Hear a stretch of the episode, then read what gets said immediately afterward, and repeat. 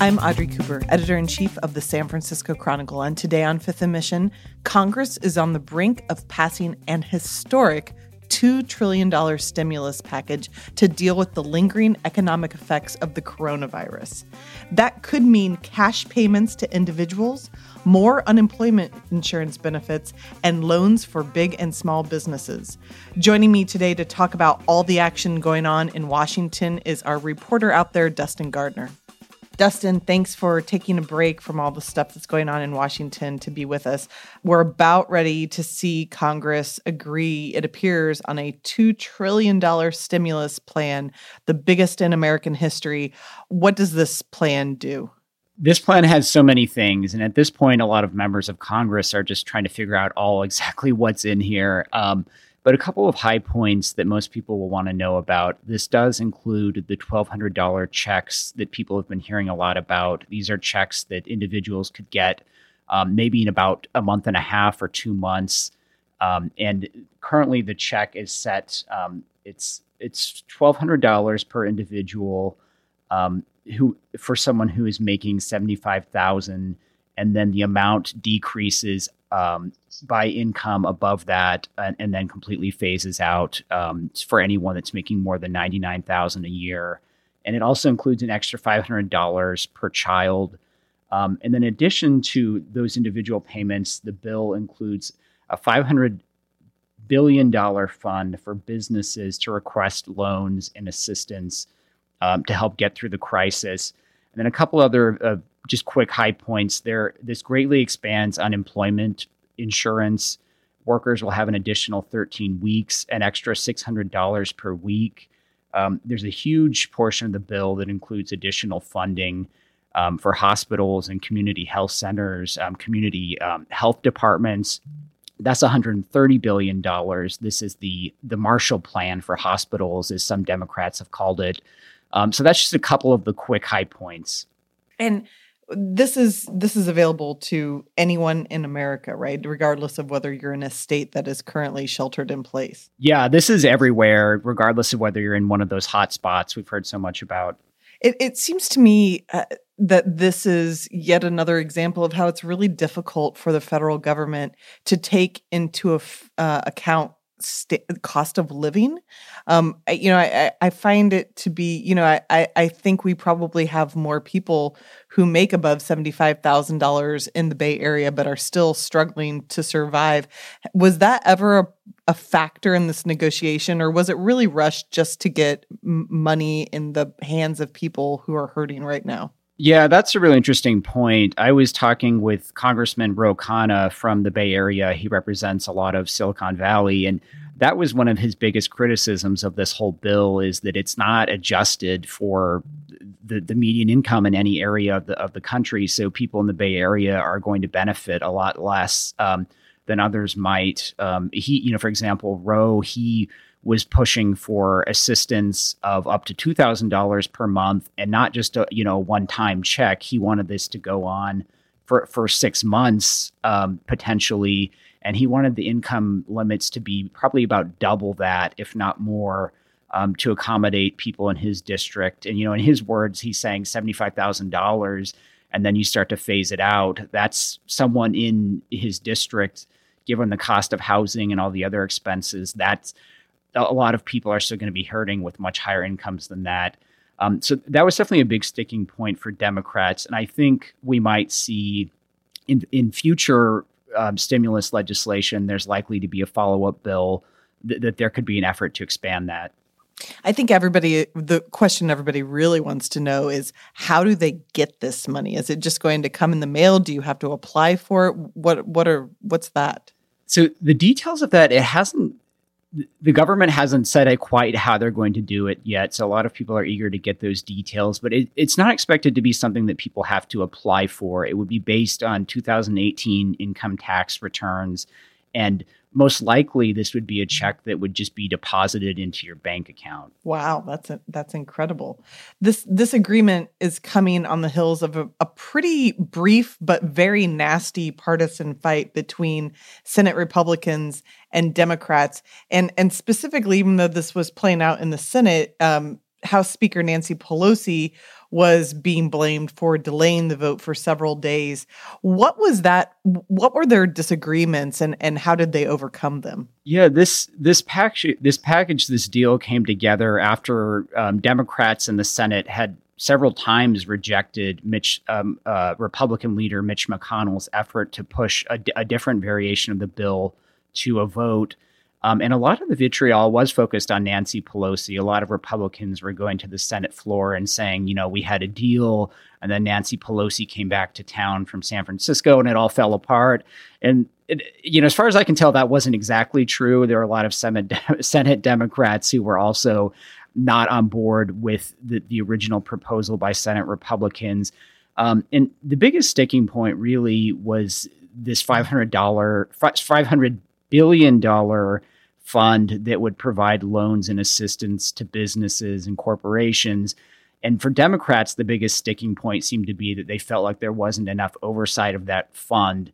They were very afraid to have a repeat of the 2008 um, financial crisis when Congress gave out a lot of aid to corporations, um, loans to corporations without a lot of strings attached. And so Democrats did push pretty hard over the last couple of days and succeeded in getting some strings attached to money that is loaned from this fund, money that is loaned out um, per, per this new agreement.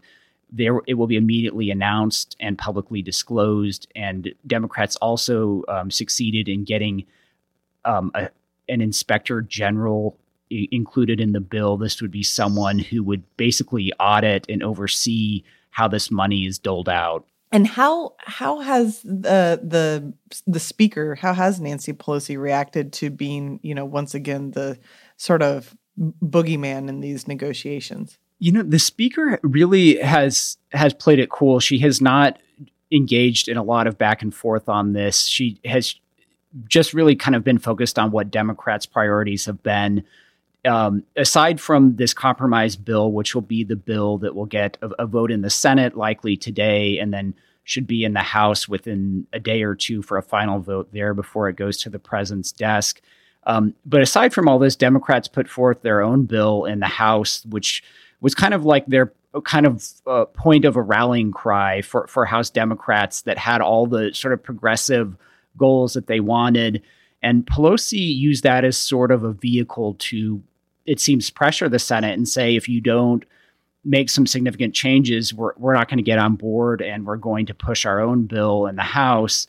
And and her biggest focus really has been on on two things in this final agreement. I talked about um, the oversight of loans to corporations, assistance to corporations. That was a big one, but two other big ones were this um, 130 billion dollar Mar- Marshall Plan for hospitals community health departments. She pushed really hard on that. And also the expansion of unemployment benefits. This is a massive expansion. I mentioned that um, it would increase unemployment payments for up to 13 weeks for people who lose their jobs as a result of this outbreak. But in addition to that, there's also some significant changes in the criteria for who who can apply for unemployment. Um, it's been Democrats pushed really hard and they got those rules changed to include people who um, don't have traditional jobs like gig workers or freelancers. And obviously that affects a lot of people especially in california's economy people like lyft or uber drivers or many others that don't have traditional employers in that sense. Yeah i think um, i have a lot of questions about the balance between um, sort of helping and, and assisting big big businesses major corporations when we know that some of the hardest hit places in the bay area are going to be very small businesses restaurants corner bookstores all of these retail um, places that were struggling long before the coronavirus outbreak and will be probably going out of business. How how how do they get helped in this bill yeah, so included in that $500 billion fund for businesses is also loans for small businesses, and members of both parties have been very supportive of that. The, le- the more controversial aspect has been that piece um, for corporations that want to take out loans. But Democrats have said, uh, even with that available fund, there still hasn't been enough for a lot of small businesses, and some of them are pushing for in a potential fourth package to do things like um, prevent uh, any, any, mortgage payments or um, rent payments for a lot of small businesses like restaurants or dry cleaners or others that are really getting hit probably the hardest uh, out of any business in, in, in all of this. I'm speaking to Washington reporter Dustin Gardiner. We'll be right back after this. Dustin, before we went to break, we were talking about the $2 trillion stimulus bill, but you've also been writing a lot about the specific aid disaster packages. Trump was promising one thing and um, making public declarations. And as your story pointed out this week, it turns out that not all of those actually came through. Tell us where we are with the with that disaster aid. Yeah, so the president announced Sunday that he would be approving these da- disaster declarations for um, California, Washington, New York, the, the three states hit the hardest in all of this. Um, but what the president didn't mention when he made that announcement, um, and the White House later clarified, was that he, he only approved a piece of what the states are asking for. He didn't approve. Um, for example, they had requested things like expanded food stamps, more unemployment benefits, and Trump, the only type of individual assistance he approved uh, with those declarations was for crisis counselors. Um, and and there's also aid for direct aid for state, tribal, uh, and local governments. But in terms of the ind- individual assistance, money that would go directly to taxpayers, he really declined of a lot of what the states were asking for. And how did that jibe or or not with what the president was saying publicly that this aid bill would have? You know, it, it, he made it seem like he was giving a really sweeping approval to what the states had asked for, and it was really downplayed um, and kind of papered over by the White House that he was sidestepping a, a lot of their requests, and he, the the, the Trump administration really hasn't given much of an explanation for that. I was pressing FEMA for more details and all, all I could get was that they would say those additional requests are still under review. Um, and even Governor Gavin Newsom's office hasn't said a whole lot about what was what wasn't granted. Um, his office has been mostly focused on, you know, trying to be collaborative with the White House and and you know thanking Trump for for the declaration, but not emphasizing the things that were excluded. But I think um, as time goes on and the effects of this outbreak drag out, there'll be more pressure on the White House to revisit that and consider providing disaster aid specifically um, for individuals in the form of food stamps or unemployment benefits. Um, uh, there's additional benefits like funeral assistance or childcare assistance that in ordinary cases when a disaster declaration is granted those things are usually included um, in this case, they weren't. The national debt is something that we don't talk about a lot in our day to day reporting, unfortunately, I think. But we know that it's been going up over the last few years. Obviously, a $2 trillion aid package uh, is going to cost a lot of money. Has there been any discussion about how the country can continue to pay for this, particularly if this isn't the last aid bill that's needed? You know, that's one of the surprising things in all of this is how little discussion the national debt has received. But maybe it's not surprising in a sense because if the economy really does sputter and that that affects tax tax revenues coming into the federal government, that we could actually be much worse off if we don't do something to um, re- revive the economy and get things going. There have been some rumblings among Senate Republicans that have questioned these un- the extension of unemployment benefits, for example that they're concerned that that these things will contribute to the national debt.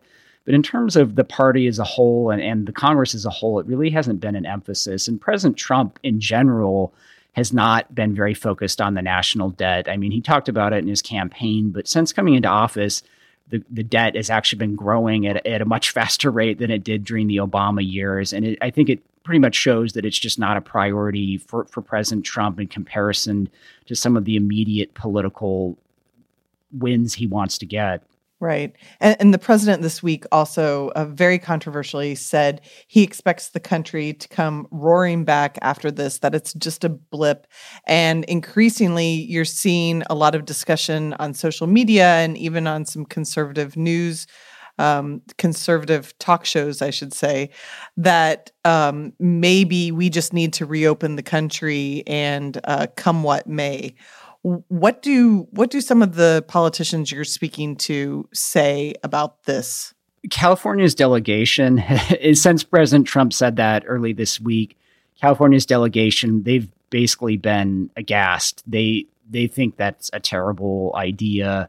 Um, and I mentioned Ro Khanna a minute ago. I was talking to him about that this morning. Um, and w- when I talked to Ro Khanna about that this morning, he said that he he he doesn't think what what's being done today goes far enough. He's calling for a national shelter in place order. He has the support of quite a few other Democrats in the House. Um, and the concern is that we haven't hit the peak yet in, in this epidemic. And, you know, they're saying, how, how can we possibly flatten the curve if we haven't peaked yet? And people are being encouraged to to get back out there, to go back to work, to go to social gatherings.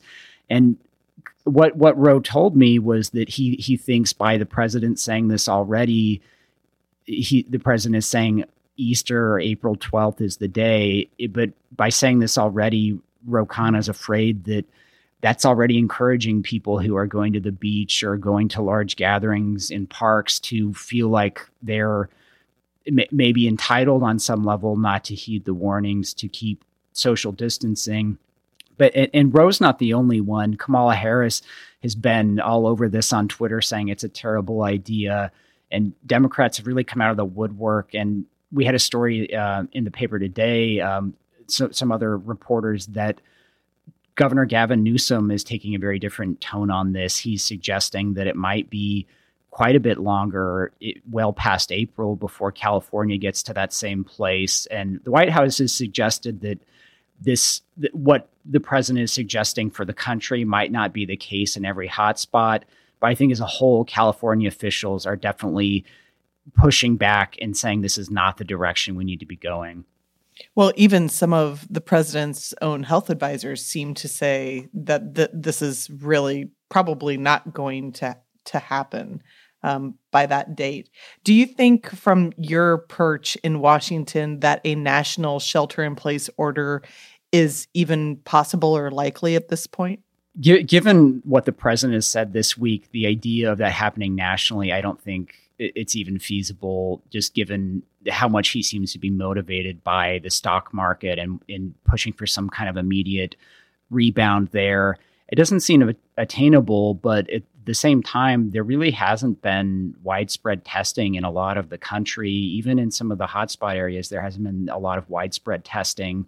And we see, you know, almost every other day we have another co- member of Congress or two who test positive for the virus. So I think right now it doesn't seem feasible, but it, it, when testing gets more widespread, that could change rapidly if people get a, a better sense of just what the infection rate is. Dustin, anything else you want to say about what's happening in, in Washington right now? One other really interesting bill I've been following, um, G- Representative Jackie Speier from the Bay Area, and all of this, she is really zeroed in on the cruise industry um, and first of all, their, their role um, in terms of not having maybe the strongest public health standards and start helping to you know spread the virus in some cases but she's also been focused on um, just the whole uh, bailout effort with the stimulus bill and the concerns that the cruise industry and other what you might call non-essential industries could benefit from this and she's pushing for some pretty strong safeguards that would require some of these cruise lines to pr- provide for stronger environmental regulations, better better labor uh, regulations, wages for their workers, um, and better health and safety standards overall. Um, so th- that'll be another really interesting one to follow. Is just how much um, the cruise industry, which is very visible in California, obviously uh, how much oversight they come and how, how successful she might be in putting a new spotlight on them. Yeah, I, I think there's a, there's a lot of things that are going to be interesting when Congress comes um, back and starts discussing how to prevent this in the future. Dustin Gardiner, thank you for being with me today. Thank you so much. I'd like to thank Dustin Gardiner for being with me. Thanks to King Kaufman for producing this episode, and thank you for listening. Fifth and Mission is a production of the San Francisco Chronicle. If you like this podcast, please consider becoming a financial supporter of the largest newsroom in Northern California. You can sign up for a San Francisco Chronicle membership at sfchronicle.com slash pod.